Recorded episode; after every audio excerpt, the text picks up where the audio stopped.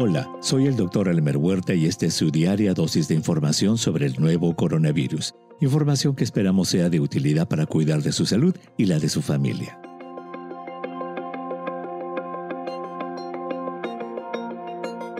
Hoy responderemos algunas preguntas que nos han hecho llegar en las redes sociales y en CNN en español. Gloria Bruno nos pregunta, ¿cómo puede haberse contagiado un grupo de marineros en un portaaviones? Buena pregunta, Gloria. Para responder a tu pregunta hay que saber dos cosas. La primera es que el tiempo de incubación de la enfermedad es de 1 a 14 días, con un promedio de 5 días. Eso significa que una persona pudo haber subido a un barco, en este caso a un portaaviones, sin ningún tipo de síntoma, pensando que estaba sana. Es posible entonces que esta persona haya desarrollado síntomas muy leves de la enfermedad en algún momento de su viaje y empezó a contagiar a los demás en las múltiples actividades, las cuales se realizaban sin distanciamiento social. La segunda cosa que debemos saber es que las personas asintomáticas también pueden contagiar la enfermedad. Eso quiere decir que si uno o varios de los tripulantes ya infectados subieron sin ningún tipo de síntoma ni los desarrollaron durante el viaje, pudieron haber contagiado a otros, los cuales a su vez contagiaron a otros, produciéndose el brote que escuchamos en las noticias. Hugo nos pregunta, ¿es posible que las personas se recuperen del COVID-19? Por supuesto que sí, Hugo. Es más, la gran mayoría de las personas se recuperan de la infección por el nuevo coronavirus.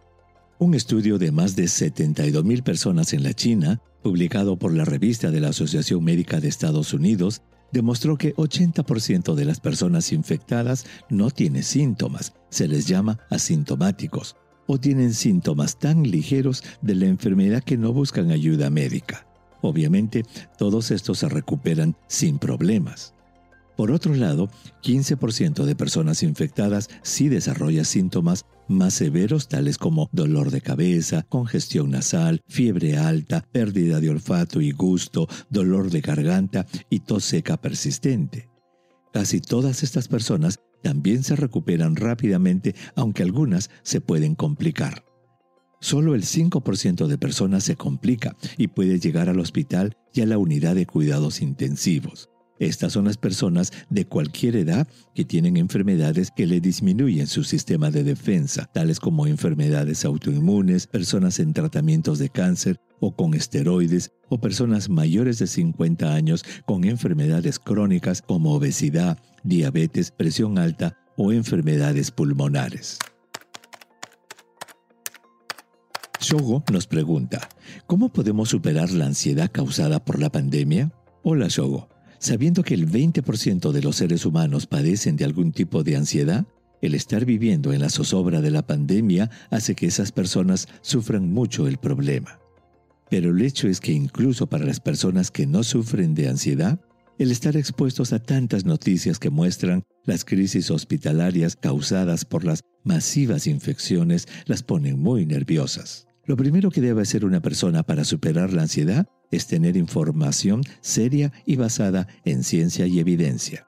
Por ejemplo, saber que 80% de las personas infectadas no tienen síntomas o tienen síntomas tan ligeros de la enfermedad que no buscan ayuda médica. Eso le quita a la persona ansiosa la idea de que el enfermarse es una condena a muerte. En esa misma línea de pensamiento, evitar obtener información de los medios sociales como el Facebook o el WhatsApp son también muy importantes. Eso porque esos medios tienen noticias o comentarios falsos que tienen como objeto alarmar a la sociedad. Es por eso importante tener un medio confiable de noticias como CNN en español y ver las noticias solo una o dos veces al día. Natalie nos pregunta, ¿pueden usarse mascarillas de tela y pueden estas lavarse y reusarse? Por supuesto que sí, Natalie. Recordemos que las mascarillas son en realidad una barrera física o mecánica para que nuestras gotitas de saliva o moco no lleguen a otras personas o al revés, que de las personas infectadas no lleguen a nosotros.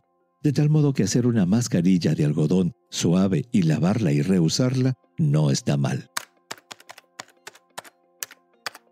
Carlos nos pregunta, ¿Cuántos tipos de pruebas existen para diagnosticar el COVID-19?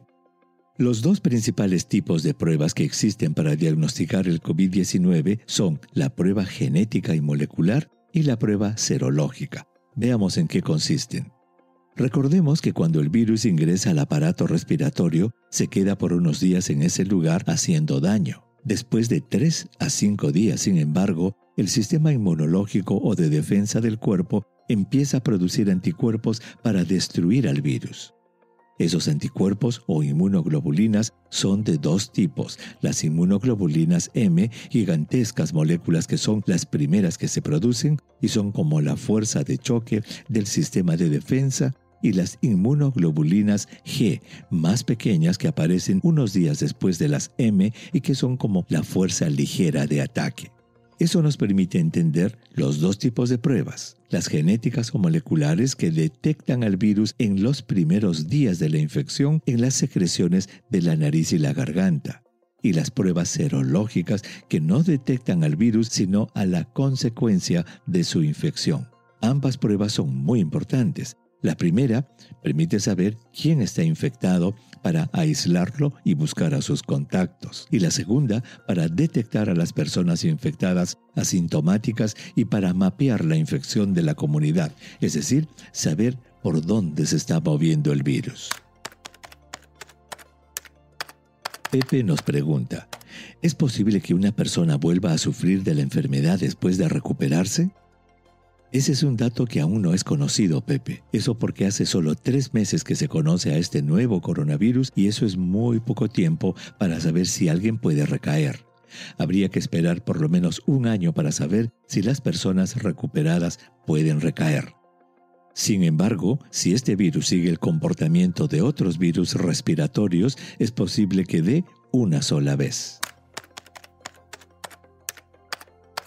Sumafita nos pregunta, ¿puede el COVID-19 presentarse sin tos y solo con dolor de garganta? Claro que sí, Sumafita. No es necesario que una persona tenga todos los síntomas de la enfermedad. Es más, recuerda que muchas personas son asintomáticas, es decir, ni siquiera presentan síntoma alguno de la enfermedad. En otras palabras, algunas personas solo pueden presentar fiebre, mientras que otras solo tos, mientras que otras presentarán las dos más dolor de cabeza y pérdida del olfato. Cada persona es diferente y reacciona de manera diferente a la enfermedad, característica que vale para todas las enfermedades que padece el ser humano. No todos presentan los mismos síntomas y allí radica el arte del médico de poder diagnosticar las enfermedades.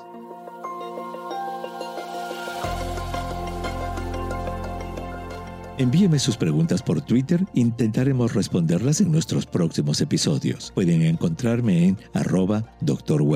Si cree que este podcast es útil, ayude a otros a encontrarlo calificándolo y revisándolo en su aplicación de podcast favorita. Volveremos mañana, así que asegúrese de suscribirse para obtener el último episodio en su cuenta. Y para obtener la información más actualizada, siempre puede dirigirse a cnnespañol.com. Gracias por su atención. Chao.